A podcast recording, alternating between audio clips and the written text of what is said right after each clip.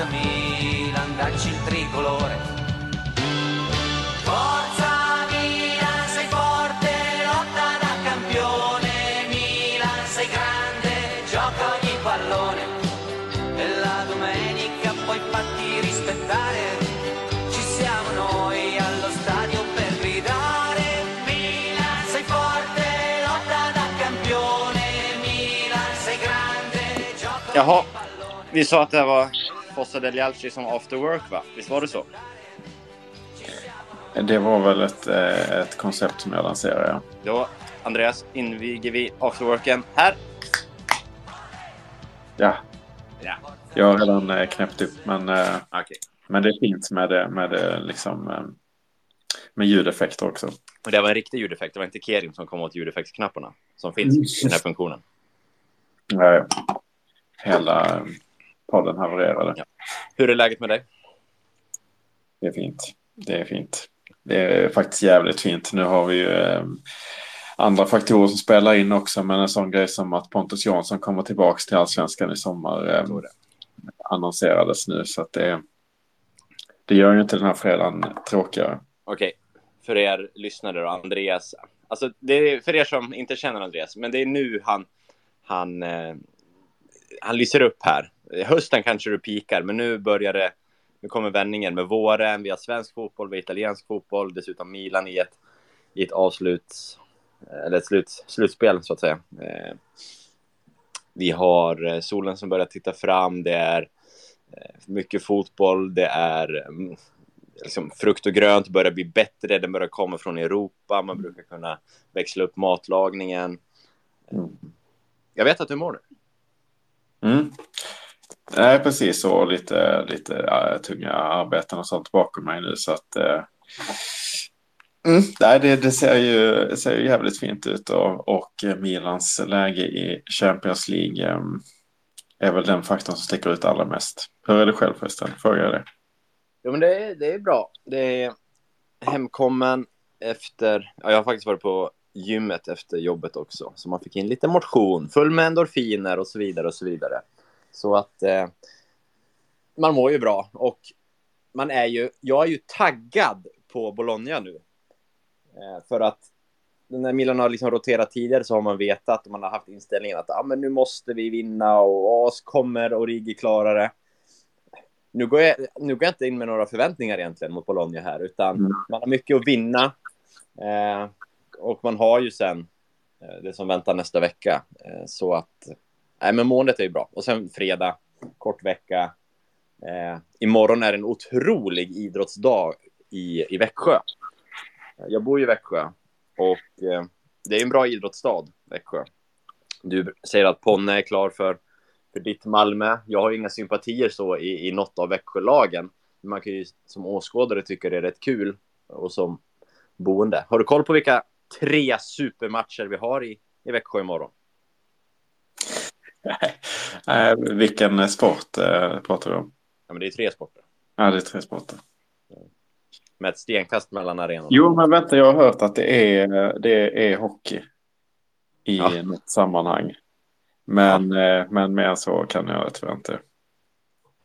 Dagen inleds ju 13.00 med Östers IF som eh, har eh, eh, sin tredje match här i Superettan. Eh, 15-15 SM-final 1 i ishockey mot Skellefteå och eh, 18.30 tror jag. Så eh, kan potentiellt vara avgörande semifinal i, i innebandyns slutspel. Och du, du vet ju att jag är en innebandyförespråkare. Det, det har inte undgått någon. Jo, det tror jag faktiskt jag har. Så mycket har vi inte pratat innebandy. Nej. Nej, men det, det låter fint. Jag, jag äm, s- äh, verkligen äh, börjar aktivt äm, försöka undvika att äh, inte liksom racka ner på andra sporter. Det är ju må- många som gör det. Så sitter man liksom och man kanske följer Premier League till exempel. Och så sitter man och, och svär åt folk i På spåret-studion eller någonting sånt där som bara ah, sport, äh, det kan inte jag. Liksom att man, eh, att man nästan skryter om att man inte kan sport. Men inom sport så är det ju lite samma sak att ja, men man följer Premier League men allt annat eh, är, det är inte så viktigt. Eh, Så att jag, jag försöker aktivt eh, att undvika att racka ner på andra sporter nu för tiden. Eh, ja, men det, jag gillar det, för du har ju varit en stark innebandyhatare. Så att eh, vår relation blir lite bättre kanske. Jag, jag försöker ju inte...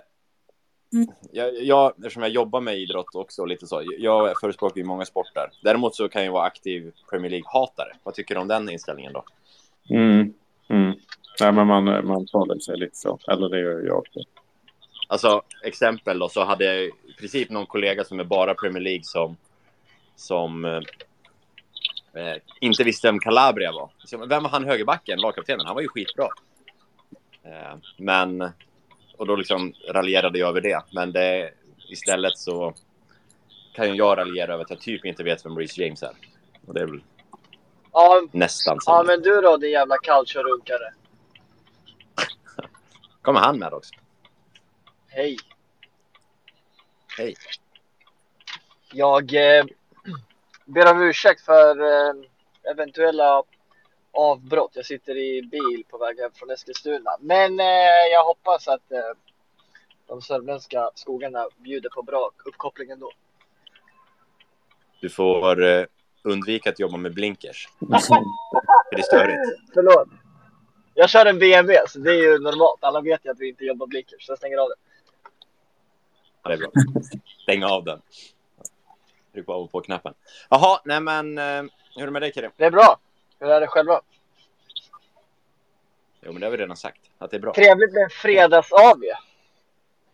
Ja, vad har du för dryck i glaset i BMWn? Drycken i glaset är just nu en eh, Nocco.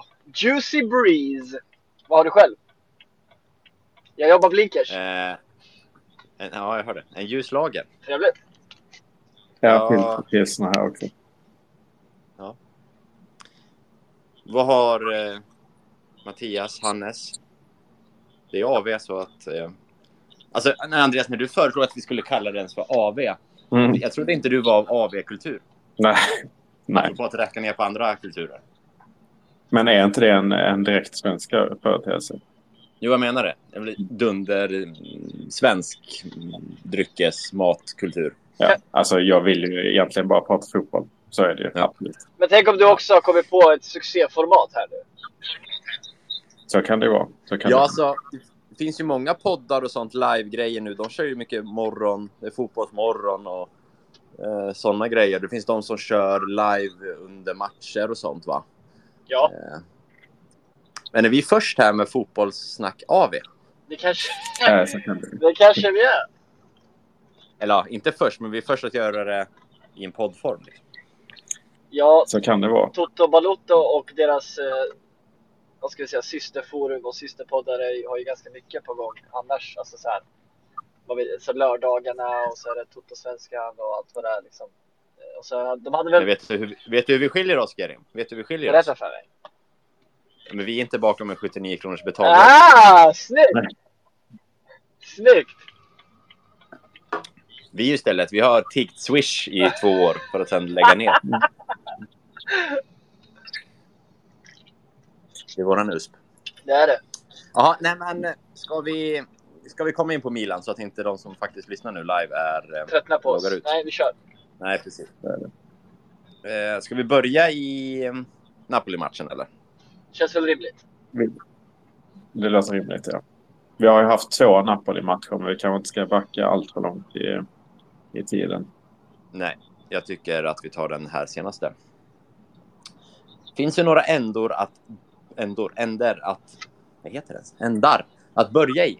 Eh, vilken, vilken tråd tar vi först? Ska vi börja med någon publikmatchen? Pu- Publik... Eh, tifo, hela den biten. är ju trevligt att prata om. Ni har, Vad, vad är era reflektioner över, över tifot? Om vi börjar där. Alltså jag, eh, till en början så uppfattade jag, uppfattade jag inte riktigt alla liksom, eller referenser och så bakom det. Jag, jag hade en spontan första bild av att det liksom eh, är maskerna med rätt har på sig och Simen framförallt har på sig och att det är någon typ av liksom tanke kring det. Men sen insåg jag när jag läste på Twitter och så vidare att det har ju kopplingar till 1600-talet och Pulcinella eller vad man kallar det, alltså symboliken med eh, Neapel och att eh, det är där den här masken har använts då i, i ja, någon form av, jag vet inte helgon eller vad det är, det här kanske Andreas vet bättre än vad jag gör och du David. Men eh, därifrån så blev det ju ännu mer tyngd i det här tifot tänkte jag, de här djävulshänderna som bara någonstans här omsveper allting och drar luften ur den här Neapel-symbolen. Så att eh, jag tyckte det var mäktig första anblick så, men ännu mäktigare i efterhand när jag fick bakgrunden till det hela. Skitcoolt. Ja men verkligen, det jobbas ju mer och mer betydelse nu för tiden. Eh, sen, sen är det här, man kan tycka vad man vill om det här med att hela arenan involveras i eh, vad man gissar är någon slags klubb, eh, klubbstöttat variant. Liksom. Men, men om man kollar på själva händerna som greppar efter, efter Pulcinella så det var ingenting som jag kände till på förhand heller. Eh, vilket kan tycka, alltså det är så här märkligt. Hur, hur fan kan man ha gått, alltså hur kan man inte veta om den här grejen när det har varit en så stor grej med, med masken på, på Osimhen. Eh, hur kan man då inte känna till den här kopplingen? Det är helt eh, sjukt. Men, eh, nej, men det, det, det, är jävligt stort och det är fantastiskt bra jobbat av en sån här. Jag har inte själv eh, varken i Milan eller Malmö varit involverad i själva målandet av sådana här typer och sånt där. Men man vet ju hur enormt mycket arbete som eh, ligger bakom. Och vi, alltså hur länge har man vetat om att vi skulle möta Napoli och varit, kunnat förbereda oss på ett sånt här tifo? Det, det, är, både, det är väldigt snabbt jobbat också att kläcka idén och, eh, och prestera det sen eh, geografiskt. Eller geografiskt. Eh, fysiskt fysiskt. Ja. Eh, så att det, äh, men det är jävligt, eh, jävligt snyggt jobbat. Jag, jag läste att det var 15-20 dagar någonting de hade målat bara, om jag tolkade de uppgifterna korrekt. Så det är imponerande. Och det var, jag gillar det. Eh, både flera av mina spelare har ju uppmärksammat den tid och kraft som har lagts ner på tifot. Jag såg att Tomori gjorde det på Twitter, jag såg att Adli ja. av alla gjorde det på, på Instagram. Säkert någon till som jag missat. Så att eh, det erkännandet är, är ju för hantverket. Alltså, de brukar alltid skriva och säga publiken var fantastisk, otrolig stämning, bla bla. Men också just hantverket i sig. Jag gillar att de uppmärksammar det. Det, det är snyggt. Sen ja, verkligen. Jag, jag tänkte jag måste bara in på att bli där, för han är... Alltså, jag är så himla förtjust i honom. Det är ja. så synd att han inte spelar. Det har jag pratat om innan. Men hur han... Alltså han är verkligen... Eh, man har sett honom flera sammanhang där han liksom hyllar supportarna och sjunger med i ramsor. Sån här, den här nyaste ramsan då som är jättekomplicerad. Den varianten av eh, Argentinas eh, ramsa. Det tog, fan, tog rätt lång tid för mig att lära, lära mig den ramsan. För att det, det är liksom mycket text och det är melodi och sånt. Han bara gick och, och, lall, och sjöng runt, sjöng den. Och det var, det var så jag först eh, liksom hörde det, var, det var det första gången jag hörde den ramsan. Jag hade aldrig hört den innan. Jag hade inte uppfattat den. Eh, man hade kört den två, ramsor, äh, två matcher eller sånt där. Eh, så nej, han är, han är verkligen medveten om vad som händer på läktarna. Han har inte så mycket annat för sig när det är match. Nej, nej. den reservationen kan man ju ha. Men, men han är ändå det är en fransman som liksom... Eh, det, det, det är snyggt tycker jag. Ja. Nej, jag håller med det är ju givet att vi rundar av det här avsnittet med att du faktiskt sjunger den sen då, Andreas. Ja, självklart. Jag, jag, jag backar aldrig på att sjunga. Mäktigt. Bra David, då vet du. Eh, ja, jag tänkte... Du nämnde det kort Andreas, men resten av arenan har ju de senaste stormatcherna också varit stripad. Eh, alltså mm. mosaik, mm. mosaikig med något budskap eller någon symbol eller någonting. Eh, vad vet vi? Vem ligger bakom det? eftersom det inte är kurvan så jag är väl, tror väl också att det är klubben. Har vi några andra uppgifter på att det inte skulle vara klubben? Jag har bara funderat på det. Jag har inte läst någonting om detta. Jag vet inte om någon lyssnare som är med nu har det kanske. Men eh, det, jag tycker också det är lite svårläst utifrån utseendet. För att det är ändå rätt så snyggt. Alltså det är typ det är kurva-estetik på det. Sen är ju texten vad den är. Jag kommer inte ens ihåg vad den här engelska texten på, på långsidan är eh, This is Milan eller något sånt. Det, det gillar man ju inte.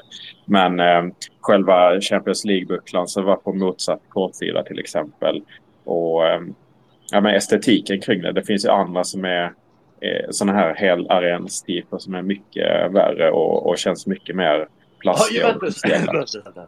Alltså jag, vad, vad, Precis. vad, jag, vad jag har läst och kunnat förstå mig till och så som de hyllningar har beskrivits så tror jag faktiskt att kurvan kanske inte har planerat allt eller genomfört allt men att de absolut har haft ett finger med i det här spelet.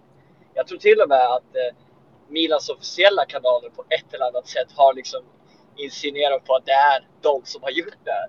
Och därför kanske Mm. eh, den kraftfulla delen. Men sen så här, okej, vi har väl tidigare pratat om vad vi kanske tycker om hel, hel liksom arenor täckta så som, så som San Siro blev. Men alltså, vi måste ändå medge att det är skillnad på ett San Siro som ser ut som det gör och ett liksom kast Juventus Stadium liksom. Niventus. Alltså det blir ju, det är ju något annat. Det, oavsett om det står This is Milan eller något annat. Det, det är liksom, det är magnituden på de två arenorna, det går inte ens att mäta. Så eh, Nej, visst så är det. Sen, alltså det handlar ju inte... Så här, hela renstyper måste ju inte vara dålig. Alltså, an, det, anledningen till att för mig i alla fall är så negativt kopplat är ju att det är klubben som gör det. Alltså det är det som... Det är inte det det handlar om. Det handlar om att supportrar ska visa sin grej. Det handlar om liksom yttrandefrihet. Det handlar om liksom sitt stöttande av laget. Folk som ställer upp liksom och, och, och gör saker ideellt. Det handlar om, eh, om budskap. Det handlar om massa grejer. Att, att, om klubben plötsligt gör det själva så känns det liksom eh, bara plastigt tycker jag. Ja. Så det är ju den grejen som, som gör att jag ställer mig emot det. Inte att det faktiskt finns på hela arenan. Nej. Skulle det vara supporterdrivet så är det klart att det bara är... ja, men, Det är bara ja, men exakt. Precis. precis. Jag, jag, jag är svårt att se att det är kurva. Eh, möjligtvis ett samarbete, men jag tror det är klubben som ligger bakom. Eh, för, alltså, vad heter han? Eh, speakern. Skitsamma. Men eh, de har ju liksom eh, koordinerat liksom, när man ska visa tifot och sådana grejer via honom, via storbildsskärmarna. Så att klubben är ju involverad, helt klart. Men ja, behöver inte fastna där mer. Det, men det, det är mäktigt. Samtidigt som att ah, Milan kopierar ljusshower. Det, hade man inte, fan, det har man kopierat från Juventus lite så. Östersund var det en eh, kompis till mig som sa. Så att. Kopierat av Östersund. Eh, ja, men de var ju tidiga med ljusshowerna. Eh, körde ju laser istället för pyro och sånt. Så att, jag vet inte. Men eh, skit i det. Eh, det som hände på planen då. Eh, Kronic och Calabria, eller om det bara var Kronic, eh, höll på på att ge bort 1-0 efter 53 sekunder. Mhm. Hur mådde ni då? Ja, inte på topp alltså.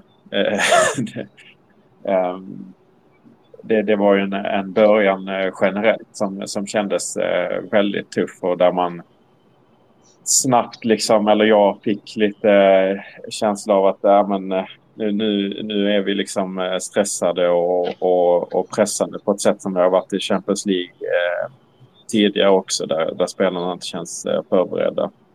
Eh, sen var det ju väldigt, det var, inte, det var verkligen inte hela halvleken och sen styrde det upp sig. Alltså visst, de får några bra skottlägen och sånt, men vi har ju fucking Manjan liksom längst bak. Vi, vi vet att det ska mycket till för att man gör mål på chansen, men att det är jättebra. Så att, eh, det, eh, att de hade ett litet spelövertag sen eh, under första halvlek, eh, det bekymrar mig inte så mycket. Men just de, de första minuterna var ju eh, svettiga.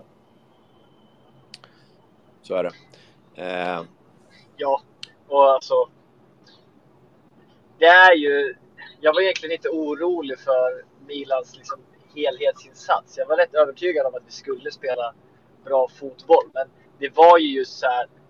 Det är klart att när Kvara får den där chansen, då satte man ju halsgropen liksom. För då insåg man fan, det här kunde gått åt helvete från minut ett. Men ja, man insåg ju ganska fort att det här är ju nerver. Det är ju kvartsfinalnerver och att många av de här spelarna känner press från ett fullsatt San Siro och press från alltså läget man bara helt enkelt är i. Typ. Men, men skulle man rida ut den vågen så var jag helt övertygad om att vi skulle bjuda upp till ordentlig show och det gjorde vi ju. Alltså, som Andreas säger, det, vi, vi har ju egentligen inte problem med lag alltid som, som ligger så pass jättehögt i och med att exponera som enorma ytor från för Leao och för Brahim. Och hade vi haft lite flyt med och så skulle vi kunna ha haft 2-3-0 redan i halvlek. Eh, men det gäller bara att komma förbi den där första svintunga pressen som kom från Napoli i början av matchen. Och det tycker jag ändå man löste relativt bra. Eh, jag var, måste medge att jag var mer nervös än vanligt över Fikayo Tomoris fötter där i början. Han såg extremt Mm. skakig ut tyckte jag. Ja. Men eh, ja, jag pratade med dig David också. Du var ju lite orolig över Kronic. Jag hade egentligen noll oro över Kronic. Jag tycker han är hur trygg som helst egentligen när han, när han kommer och hämtar bollen som han gör. Det var bara ja, det första liksom, insatsen, första minuten. Man förstår att det kan finnas mycket i skallen där liksom, som gör att man kanske inte gör de bästa besluten. Men så tycker jag att samtliga spelare sköt sig ut med. Ja, alltså och oron med Kronic. Ja, vi kommer säkert prata mer om honom, men han har ju vuxit något extremt ju. Och Ja. han är ju en av de första man sätter in i startelva. Att han inte blev avstängd är ju guld. För det kanske han borde blivit med tanke på hur matchen i övrigt såg ut. Men eh, det, det är någonstans i mig så har jag ju någon liksom det är ju gamla, det är ju gamla Kronic, tror jag ju någonstans där inne att det finns delar kvar av honom. Så när han Ja. glider ner som tredje mittback och står med ganska små marginaler och bollar dem. Det var någon gång han typ tunnlade om det var Elmas eh, i princip som sista gubbe. Alltså, ja, det gick ju bra. Men någon, någon gång, en gång på hundra, så kommer ju den gamla Kronic visa sig. Och då, det kanske var det han gjorde när han gav bollen till Kvaratskhelia efter 53 sekunder. Kanske. Så att eh, nu har de väl 99 försök kvar innan det sker igen. Ja, men generellt Så. alltså, han har ju, han har ju fina fötter. Och, men det jag tyckte var jobbigt med matchen nu senast, det var att vi hade så ofantligt svårt att bryta den första pressen. För samtidigt vet vi att det är exakt där vi kan skada Napoli. Alltså, kommer vi förbi den där första tunga pressen där de är i stort sett typ åtta man på vår planhalva, ja men då blir det gata varje gång. Det såg vi inte minst vid målet. Brahim vände bort två pers och så är det bara full fart. Men vi hade väldigt svårt med det här tyckte jag. Ovanligt svårt kände jag. Att, att komma förbi den där första pressen. Vi hamnade ofta i knät på Magnan och liksom. Mm. Man var ju nervös hela tiden för att vi, okej ska vi tjonga, ska vi inte tjonga eller vad försöker vi liksom? Hänger ni med? Mm. Eh, Ja, det blir verkligen.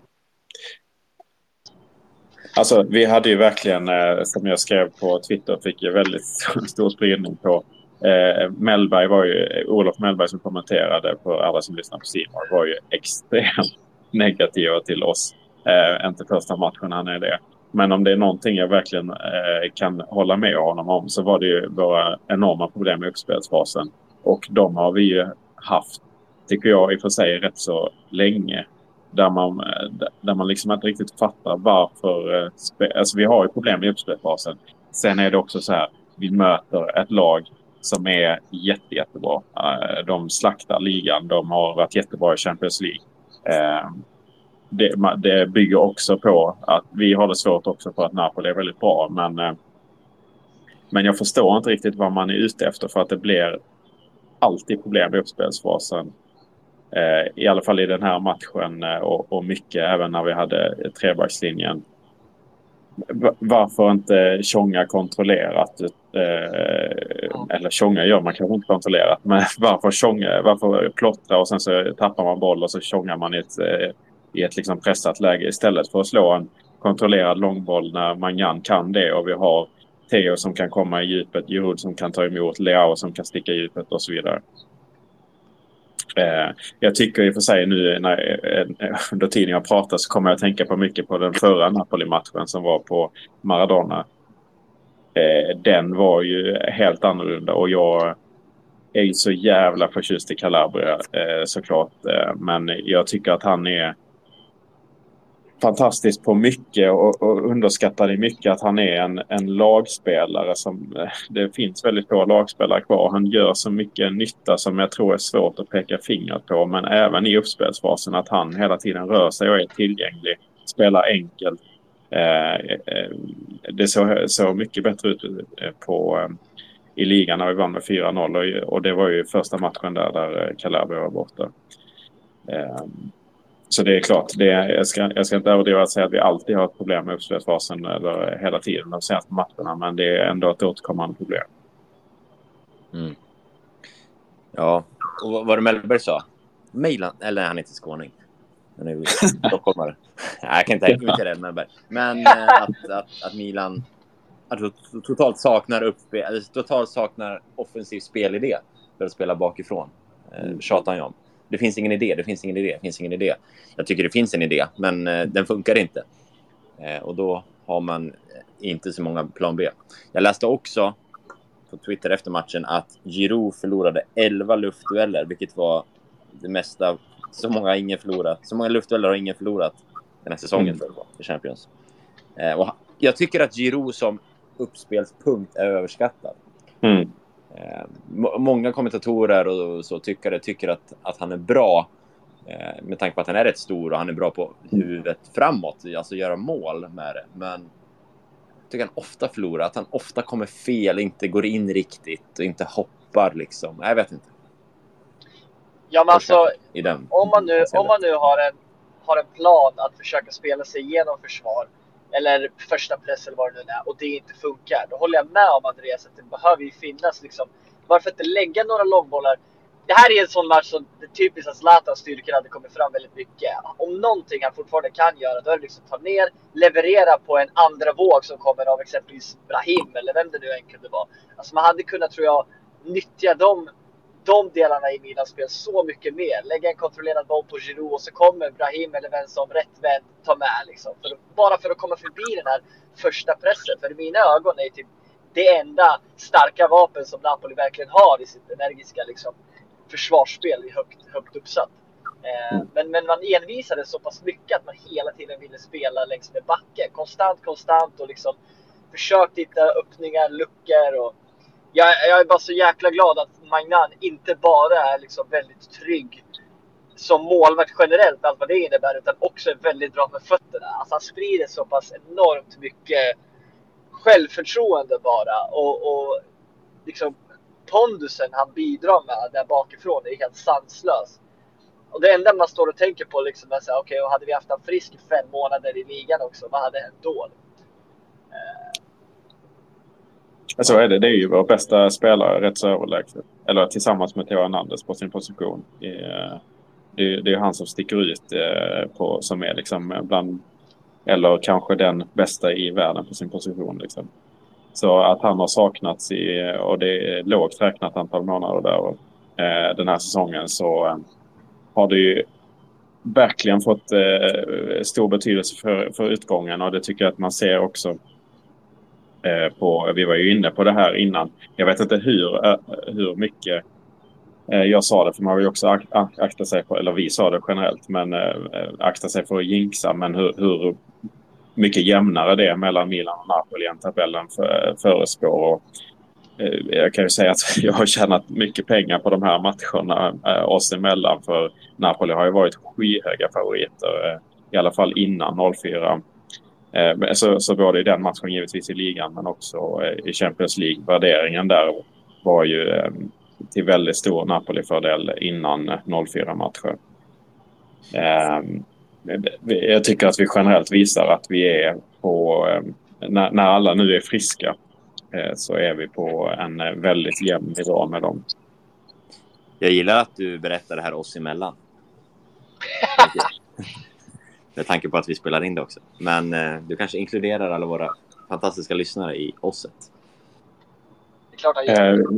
Eh, vad sa jag? jag nu missade jag. När sa jag oss? Du sa oss emellan så har jag tjänat väldigt mycket pengar på det här. Jaha, sa jag oss emellan? Ja, Nej, ja. det, det är okej. Ja, ja, ja. Skitsamma. ja.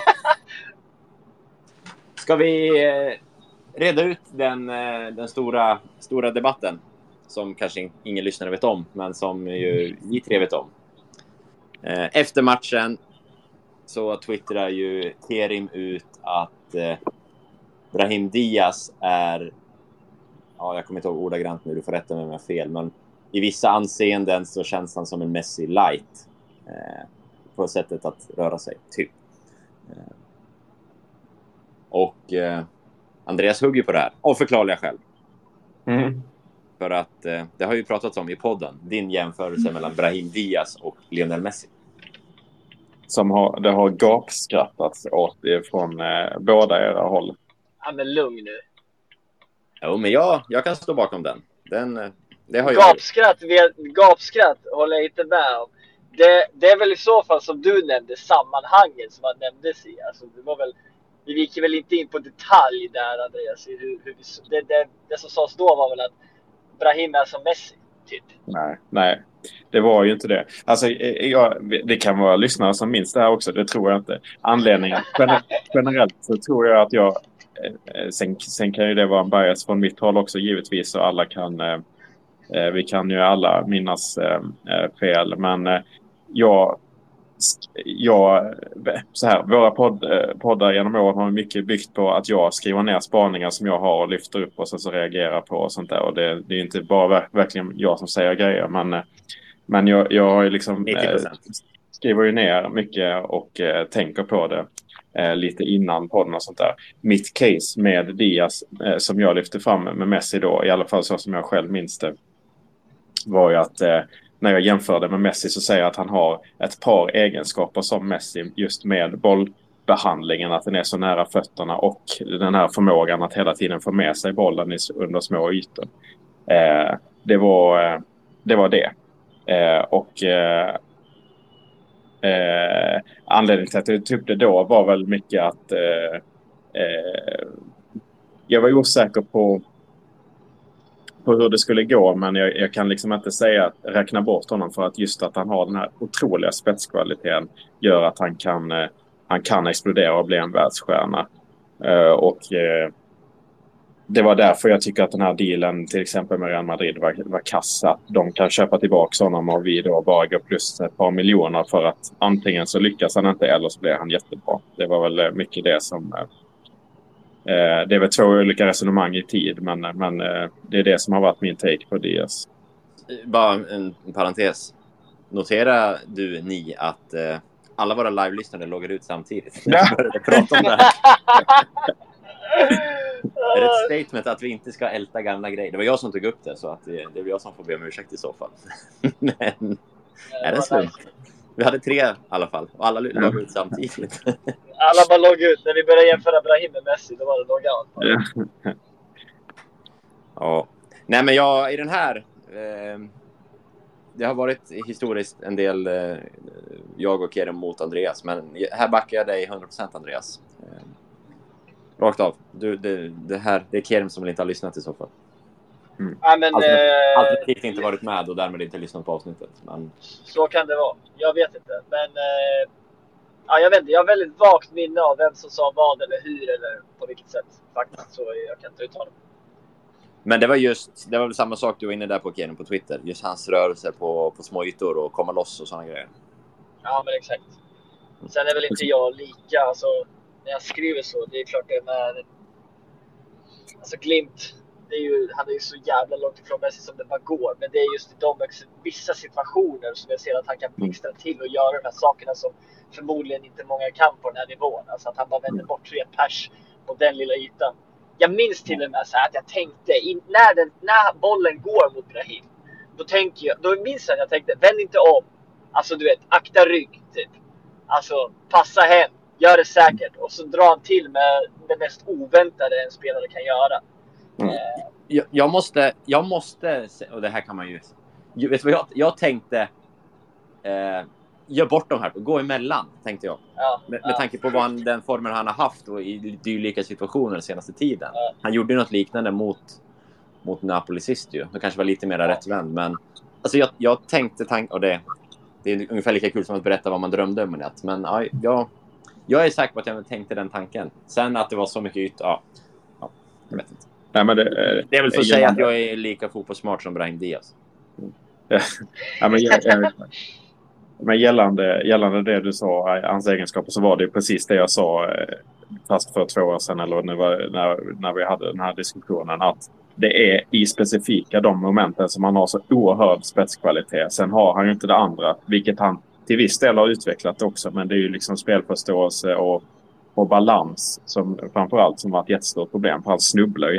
Alltså han klarar inte av att hålla balansen även om han, han lyckades stiga med bollen. Så att, Det är eh, bättre nu, va? Tycker jag. Det, har, det är det jag menar. Det har blivit mycket bättre och det är det är den utvecklingen man vill se för att han ska kunna bli en världsspelare. Och just nu så känns det ju... Han är ju inte en världsstjärna på, på absolut högsta nivå. Men eh, det, det har varit en sån diskussion. Hur ska vi lösa högersidan och vad ska vi göra med det? Alltså, har folk frågat eh, i den här, eh, frågat mig i alla fall. Jag vet inte i den här podden eller, eller på Twitter annars. Men, eh, och då har jag sagt, nej, men vänta ut den här säsongen eh, och utvärdera i sommar. Vi ser vad, vad som händer med det utvecklingsmässigt. Och, eh, eh den, eh, den eh, bedömningen är ju inte klar än, men eh, jag tycker att han visar just nu att han absolut kan, ha, kan vara ordinarie på, till höger i, i vår eh, startelva.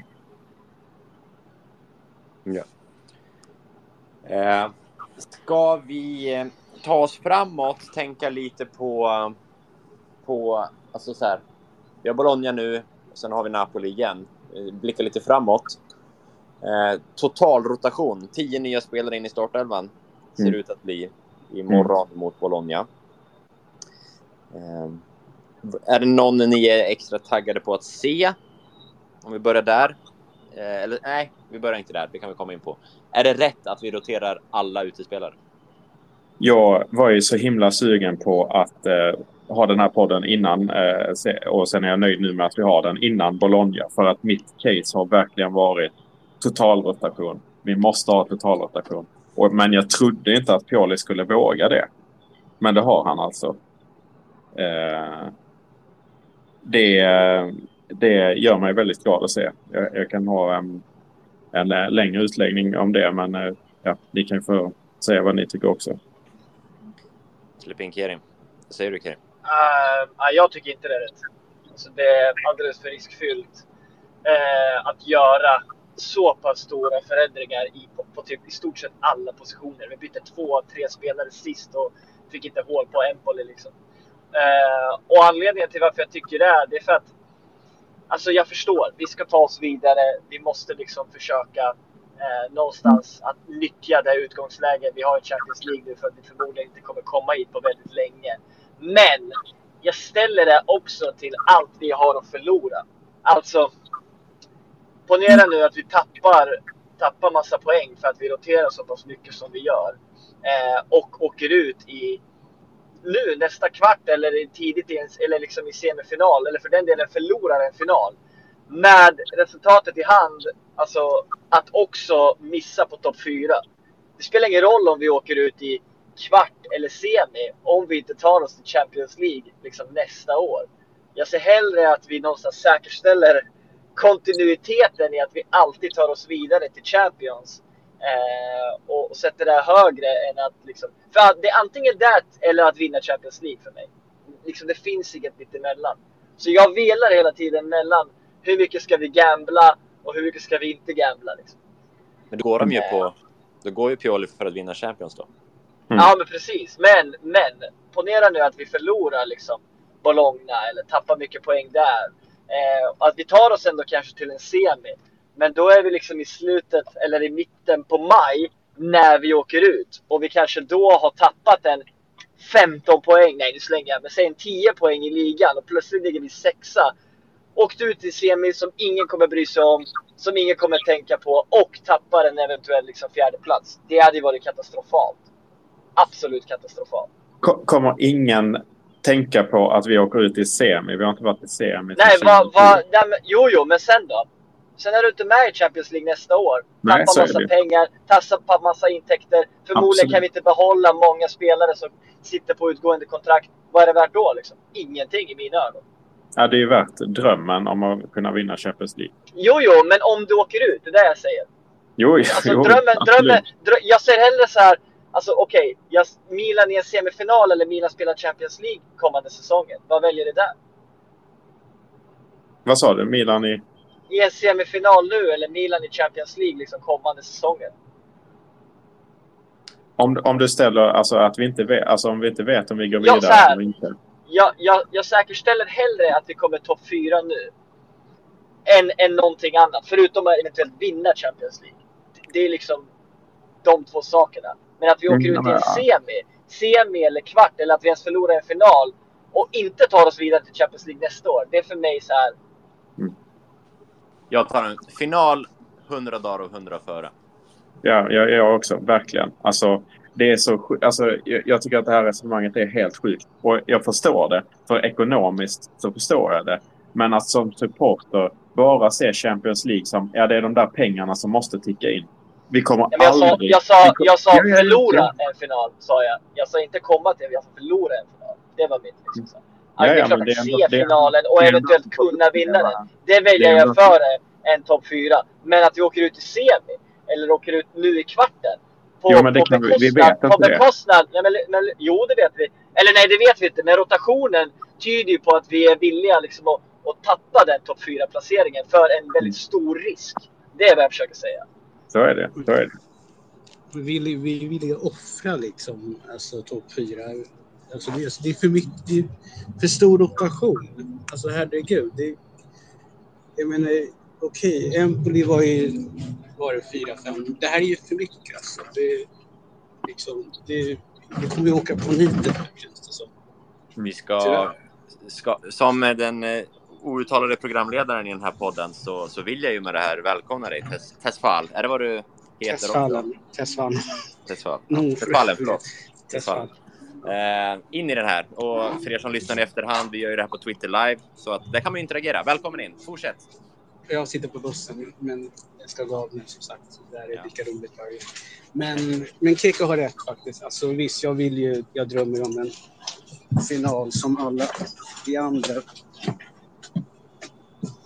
dröm, drömmer om en final. Men eh, vi löper en stor risk eh, med att bänka de vi gör till förmån för att eh, vila ja, och vila Oliver Giroud och diverse så att säga. Men jag vet inte, det känns som att eh, jag tyckte att Napoli, det såg ju bra ut förra helgen när de vann. Att de inte vilade sina spelare. Så, men 1-0 eh, vi lever farligt med 1-0 om jag ska vara ärlig att säga. Vad som helst kan hända. Inte för att jag är rädd för Victor Osimhen, men eh, det, det, kan vara så att vi har en dåligt domarteam. Allt, allt sånt kan spela in liksom. Inte, inte för att jag är rädd för eh, Men, är- men är inte det... Diego Armando Maradona-stadion. Men, eh, ja. Men är inte det något... Alltså du tycker att vi ska rotera mindre, men du är fortfarande orolig inför, inför eh, returmötet. Bör man inte då förbereda sig på absolut bästa möjliga sätt för returmötet då? Det borde ju rent fysiskt vara att vila så många spelare som möjligt.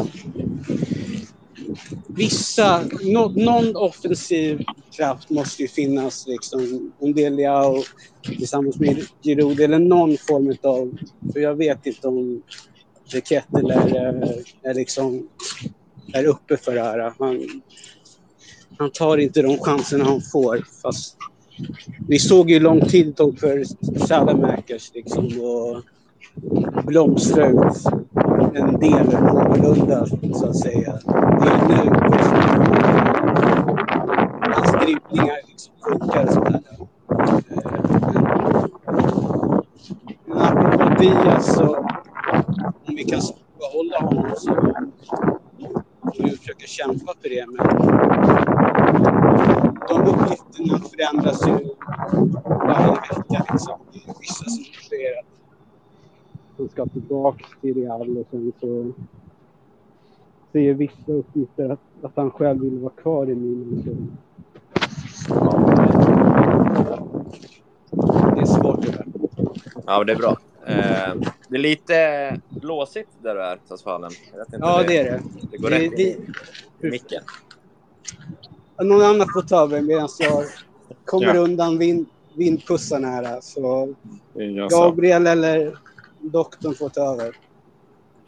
Tack, tack. Nej, men, men jag, jag, jag kan ha, eh, redogöra lite för hur jag tänker. För att eh, jag, jag tänker så här. Om, man, eh, om vi inte roterar massivt mot, na, mot Bologna, då kommer vi eller det, ingenting, man kan inte säga att någonting kommer att hända. Man pratar om sannolikhet. Men då är Napoli jätte, jättestora favoriter att gå vidare. Eh, så att inte rotera mot Bologna kommer riskera vårt avancemang väldigt stort. Det är såklart inte säkert att vi går vidare även om vi roterar och ställer upp med bästa möjliga lag. Men vi har sett flera gånger hur Theo, hur vårt mittfält eh, och så vidare har påverkats väldigt mycket av att vara trötta eh, och inte kunna spela det här intensiva spelet som vi måste göra. Det här är ett otroligt unikt eh, eh, eh, eh, tufft mat matchande som vi inte har sett på, på, jag vet inte om det har varit i Champions League i och med att vi inte har varit där, men Uefas eh, upplägg som är Alltså jag är så förbannad på det.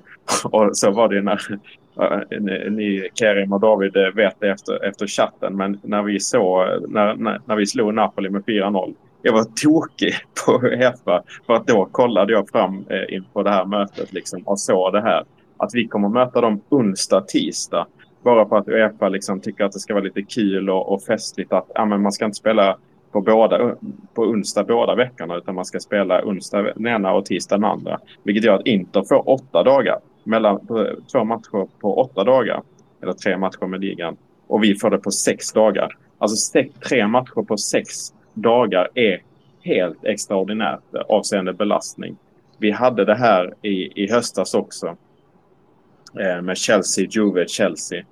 Eh, då körde vi inte mycket på rotation men vi fick också däng av Chelsea i båda matcherna. Då kunde vi leva med det för att det var inte så viktigt. Eh, vi, vi gick, skulle gå vidare i Champions League ändå när vi bara gjorde jobbet mot de sämre lagen. Eh, och så vann vi mot Juventus. Men om man inte roterar mot, eh, mot eh, eh Bologna eller bara roterar några spelare, då kommer andra behöva roteras mot Napoli. Och då får man liksom stå det kastet. För att jag kan inte se att man...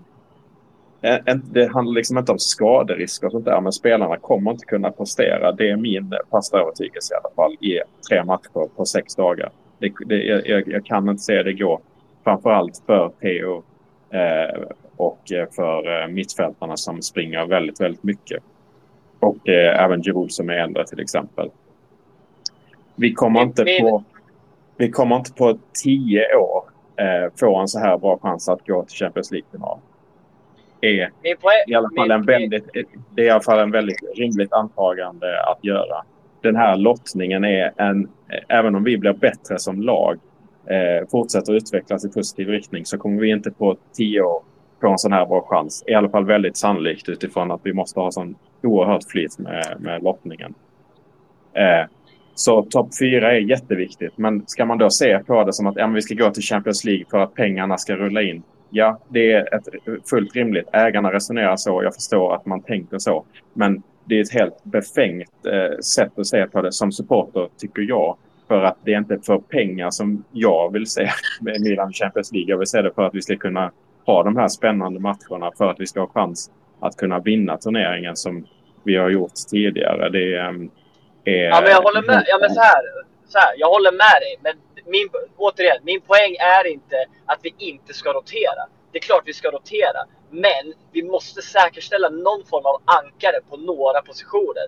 Vi behöver någon som kan hålla upp det offensivt. En, någon som kan hålla upp det på mittfältet. Som spelar och säkerställer. Alltså, har Leao och Tonali med exempelvis, eller Benazer eller vem som helst kan vara skillnaden på ett, två mål framåt och säkerställa tre pinnar och sen byta ut. Men, men alltså förstå mig rätt, det är klart vi ska gå för Champions. Alltså det är, som jag håller med dig, det är ett väldigt gyn, extremt gynnsamt läge och förmodligen det här läget kommer vi inte stå inför liksom kommande år. Men jag förstår också risken som finns i allting. Alltså risken är att vi åker ut i en kvart, en semi Eh, och även tappar topp 4. Jag, jag håller med dig. Som supporter vill jag se Milan kontinuerligt i Champions League under flera år framöver. Och jag vill inte se dem åka ut nu i en semi och eventuellt riskera att inte se dem i Champions League framöver. Så det är inte bara ett ekonomiskt perspektiv utan det är även supporterperspektivet som du nämner. Så min mm. poäng är rotera, men rotera utifrån någon typ av så rimlig säkerställan. Inte 11 spelare eller 10 spelare på en gång. Det ja, tycker det, jag är fel. För, för mig blir det liksom ett resonemang som allsvenska lag har. Att man vill liksom så himla gärna, förutom Malmö då, men, eh, men att man liksom så himla gärna vill nå de här Europaplatserna. Men sen när man väl är där så, så för det är ju samma sak. Alltså går vi vidare mot Napoli, vi kommer få två matcher till då i, i Champions som kommer ta jättemycket energi och fokus och riskera ytterligare att vi inte når Champions League nästa säsong för att det kommer påverka vårt ligaspel. Så Jo, det, men- jo, men det är ju så- också ja, men- en kalkyl i, Ja, men- sammanhanget. ja, men så är men det det är ju därför Ja, man är med i turneringen. Det är för att kunna vinna den. Jo, det är klart. Jag säger inte att vi inte... Du, du, du säger ju saker som jag inte säger. Jag säger att vi ska försöka vinna den. Men jag säger att det måste finnas en trygghet i att vi även har en chans att göra det nästa år och året efter det. Ryker Jo, vi ur Champions nu i en kvart och semi och inte når topp fyra, då kan du räkna med ett, tapp i pengar, två, extremt tapp i spelare. För att vissa vill alltid spela i Champions League och då liksom då betyder, för mig betyder det ingenting att åka i en kvart eller en semi om du ändå inte ta- tar dig till Champions League året efter. Det, för mig är det liksom så här. Det, det, kanske är obegripligt för dig, men det är ett begripligt resonemang för mig att ha. Det, det, är ja. ju- det är ju ändå en upplevelse att uppleva semifinaler. Och vi vet inte vad, vad som kommer att hända där. Ja, men det är klart det är, men det kan också det är också upplevelse att uppleva en grupp och kvart och åttondel kontinuerligt varje år. Och det har vi saknat under tio år framöver nu. Liksom. Mm. Eller tidigare. Du utgår ju i ditt resonemang från att vi kommer att klara topp fyra om vi inte roterar och att vi inte kommer att nå långt i Champions League om vi roterar. Så att det är ju jag liksom tror jag tror- det. Jag tror resonemanget är att vi säkerställer åtminstone en större chans, en större sannolikhet om vi inte byter ut tio spelare. Mm. Byter ut sju. Byter ut sex. Ja, då, då är frågan, ska, de, ska, de, ska Leao spela mot Bologna men inte mot Napoli då? Till exempel. Nej. För att, det, för, för att det, det handlar inte bara om det. Det handlar om, kommer spelarna kunna prestera? Kommer de vara bättre än de som är utvilade? Det handlar ju inte bara om, eh, om vad man prioriterar. Liksom. Nej men det är klart det är. Det är väl två både och. Men det finns ju lag som har spelat i Champions League flera år framöver som har exakt samma dilemma hela tiden. Och här, men liksom, det här är en situation vi har försatt oss själva i genom att vi har inte lyckats säkerställa det här tidigare under säsongen. Men alltså, det biter ju oss i röven nu och nu måste det ske liksom en prioritering. Och min första är ju att ta oss till säkerställ Champions League. Och sen liksom någonstans fokusera på framtiden. Kom, kan vi komma långt här, så ska vi ska ju självklart gå för det. Men jag vill inte att det blir på bekostnad av att vi inte är med nästa år. Då är det enda som räknas att vinna. Det är liksom det. Mina, mina five cents i det här. Eh, jag, jag, jag skulle inte... Jag, jag ser bara framför mig, tänker scenariot, liksom, ja, men vi spelar med några vikt, alltså, nyckelkuggar. Tonali, Leao, Theo, vem det nu är. Och de går och skadar sig. Hur fan ska man ens kunna leva med sig själv om man på något vis spelar dem från start eh, och de liksom på grund av det dra på sig något som man kan göra i fotboll när det är för tätt matchande, när man är för sliten eh, och därmed missar Milans match mot Napoli, vilket gör att man med mycket större risk åker ut nu. Jag åker andra matcher även i ligan. Liksom. Det, Ja, det är ju en belastningsfråga. Vi har, vi har sådana fall tidigare. Vi har Thiago Silva eh, till exempel när vi missar eh, ligan eh, eh, som går sönder för att han chansas för tidigt och så vidare. Eh, det är, alltså topp fyra är superviktigt. Jag är den första att erkänna det. Men det är inte så att den avgörs på Dalara imorgon. Om vi spelar i Champions League eller inte. Och även om vi spelar med bästa lag. En stor, så en kommer stor de att- del av det. Nej, nej. Det är Jo, en match av nio det. som är kvar. Det är en match av Ja nio du som var, är kvar. ja men det är tre poäng som måste plockas in. Så Ja, men eh, så här, även om, även om eh, vi spelar bästa lag mot Bologna så är det troligare att vi inte vinner den matchen än att vi vinner det. Vi behöver det- inte spela bästa laget, det har ingen sagt heller. Nej, men, men, men lyssna vad jag säger. Även om vi gör det så är det troligare att vi inte vinner än att vi vinner. För så bra är Bologna. Så ser oddsen ut innan det var snack om rotation. Nu har oddsen skjutit iväg så att vi är nästan lika, det är nästan lika sannolikt att vi vinner nu som att vi vinner mot Napoli. Vi är favorit i båda sammanhangen men det, det är väldigt högt odds på Milan mot Bologna. Innan låg det på 2,2 ish. Nu är det på 2,7 typ. 2,6. Men det är, det är fortfarande mindre sannolikt än 50 procent att vi vinner. Det var det även om vi går dit med bästa lag för att Thiago Mottas Bologna är jättebra. Jag tror sannolikheten för Ja. att vi hade spelat Jag tror inte vi- mot Bologna hade vunnit. Jo, klart att det är bättre. Nej, det, jag tror inte det. För att du har också faktorn att vi har fokus. Ser hur det sett ut innan Napoli. Ja, då mötte vi Udinese med bästa lag. Eh, eller inte innan eh, Napoli, men innan eh, Champions League tidigare. Då mötte vi Udinese bästa lag. Men det är så uppenbart att spelarna har fokus på Champions League och vi går och förlorar. Så att det, det, det handlar ju också om fokus. Det handlar långt ifrån bara om, om eh, vad som är bästa möjliga lag nu. Ja, men det är klart det är fokus. Men fokus jag bör det- ju... Ja, jag, jag bryter lite nu ser jag eftersom jag är i skogen. Kör du David. Nej, men jag tror inte att vi, vi kommer längre. Jag tror åsikterna har fått uttryckats. eh, Och att, att vi kan väl landa i att vi inte riktigt är överens hur vi ser på det. Eh, Jag, jag tycker att vi gör rätt. Och, alltså så här, kom ihåg, vi vet inte vad Pioli har för plan för den här Bologna-matchen. Ett, det är en preliminär uppställning som brukar stämma. Två, vi får göra byten. Senast Mm. när vi roterade mot Empoli så kom ju Leao och Giroud in och några därtill. Kanske för sent. De kan ju komma in i paus om det skulle behövas. Alltså, Alltså jag, jag, tyckte, jag var emot eh, rotationen i Empoli.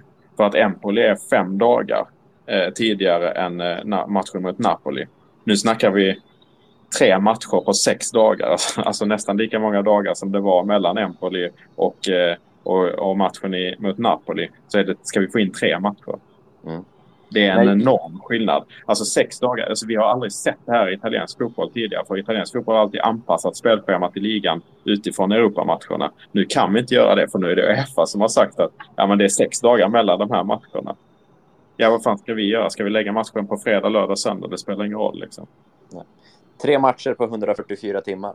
Om man vill ha en annan Mm. enhet på tid. Det kan du inte ställa om det i sekunder också. Nej, någon måtta får det vara. Nej, men äh, det är intressant. Det ska bli jävligt intressant. Eh, Nej, jag, om- jag är jätteglad att Pioli vågar rotera för att det, jag, jag märker ju vilket motstånd det finns. Eh, för att det, har man ju sett på andra ställen på Twitter också. Eh, eh, att det här är inte alls populärt. Men jag är en jättestor förespråkare och jag tro, trodde absolut inte att han skulle våga. Eh, men sen är det...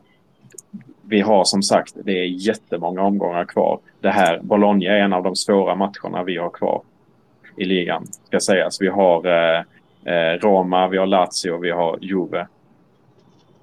Sen är det Bologna som är den absolut svåraste av de matcherna som är kvar utöver dem.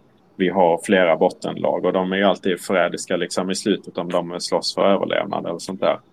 Men eh, vi, har, vi har kollegor i den här Champions League-striden som har tuffare spelschema. Eh, jag tänker att vi eh, bara kommenterar någonting eh, om faktumet att Oshimen idag är i full träning och att han kommer eh, spela i helgens match, eller han kallas till helgens match i alla fall. Vilket är bekräftat av Spalletti. Vad innebär Oshimens intåg i, på, till, till veckan? Ja, det, jag är ju såklart be, väldigt bekymrad över det. Sen får vi se vilken status han är. Men att han är med mot Verona innebär ju att han kommer få speltid och, och eh, komma in i någon slags form eh, innan matchen. Och det måste ju vara det som den här... Att han är kallad till Verona måste ju vara uteslutande för att hitta formen till Milan. De har ju redan vunnit ligan liksom. Eh, så att det handlar ju inte, handlar inte om det utan det handlar bara om att få speltid. Ja. Eh, just dimensionen med djupledsspelet. Det kommer ju vara intressant. Kommer Kjär få spela igen? Eh, när vi vet att Osimhen spelar eller kommer, kommer eh, Kalulu ta platsen? Ja,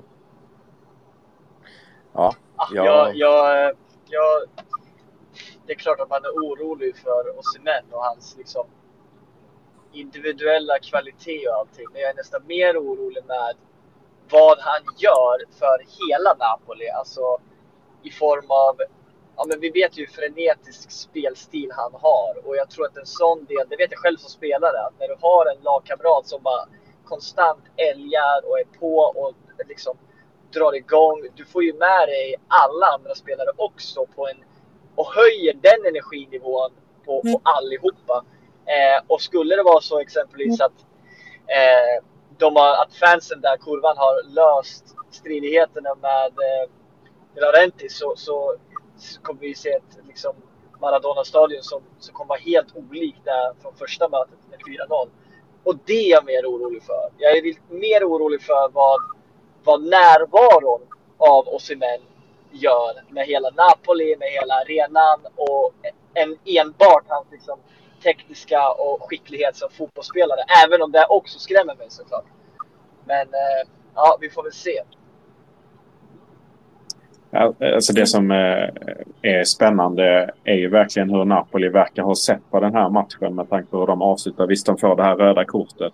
Men vi har ju givetvis som alla vet utöver oss i män att Anguissas saknas och att eh, Kim eh, saknas. Men Eh, att de ändå är så pass trygga, verkar vara så trygga med att vi kommer vända på det i Neapel. Alltså vi såg presskonferensen efter eh, Napoli-matchen alltså Spalletti gick ut där och log och skrattade i början och liksom ifrågasatte varför är det så konstig stämning här? Varför verkar det som att vi har förlorat med 0-4 som, som vi gjorde sist? Han verkar inte alls uppstressad av resultatet 1-0. Eh, så att det, det kommer vara en helt annan match med oss i män givetvis. Men eh, ja, jag blir också förvånad över hur, eh, hur mycket de eh, är nöjda med det här resultatet. Yes. Eh, hörni, jag måste avvika här och nu. Det finns andra eh, uppgifter som, som kallar. Vill ni fortsätta och runda av själva eller ska vi säga tack för idag? Eh, vi rundar av med en sång, Andreas. eh, vilken sång eh, vill du ha? Den, den nya, du visste ju den. Sorry. Jag vill höra den. Uff, ah, den är jättelång. Da quando ero piccolino io mi innamorai di te, il mio cuore che batteva non mi chiedere perché, non te lo posso spiegare, non potrai capire mai quanto è bello l'AC Milan, quanto è bello il Tereno. Io per sempre ci sarò quando il Milan giocherà, come quando da bambino la guardavo con papà. Bandito, una vita accanto al diavolo e la ciapa rossonera con orgoglio indosserò e fiero di aver scelto sempre solo te ogni giorno nella vita cosa più bella non c'è fin du är! Ja, fantastisk avslutning. Med det så, så säger vi tack för idag. Vi tackar Desfallen för, för inhoppet också och säger väl på återhörande. Och eh, imorgon imorgon, då är det The Kettler som, som gör entré i den här. Han är tillbaka. Han och göra mål. Imorgon. kör vi. Tack för idag. Tack. Ciao tutti. Tack så mycket.